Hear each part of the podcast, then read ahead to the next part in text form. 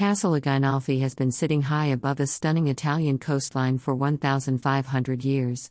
There are many stories in its past.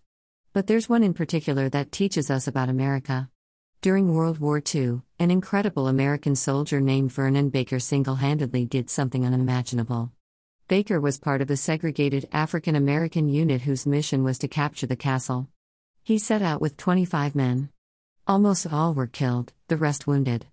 But Baker kept fighting, dodging minefields, knocking out machine gun nests and watchtowers, and taking on German after German. Thanks to his courage, the castle was captured. And Baker was awarded the Distinguished Service Cross. But, with such an incredible feat, why not our highest award, the Medal of Honor? Simple answer no African Americans received that honor for World War II, at least during that era. To understand why, retired Army Colonel Krewasky Salter, a military historian, first must explain the history of the black soldier in America. Minorities in the military have always been an integral part of our military service, Salter says. From the Revolutionary War on, the African American soldier has always distinguished himself with honor, fighting for our freedom, even though in many cases, freedom was denied to him.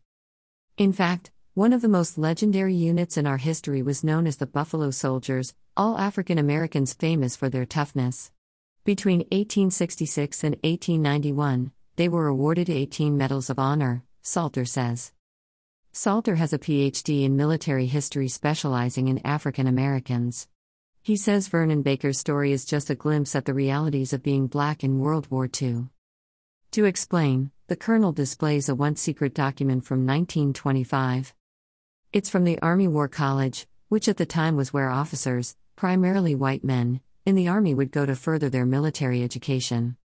The subject of the document is the use of Negro manpower in war. It's a hateful study the Army War College used right up to World War II, teaching officers about African American soldiers. It's 60 pages, but its main points are summarized on the first page in a series of blatant racist stereotypes. For example, it describes the Negro as subservient to the white man. It says the Negro cannot control himself in the fear of danger and says he is mentally inferior. It turns back all of the great things that African Americans had done, Salter says. Due to this study and other stereotyping, African American weren't allowed to fight until late in the war. And that's when Vernon Baker and so many others proved that study wrong. But it wasn't until decades later that Baker and others got the recognition they deserved.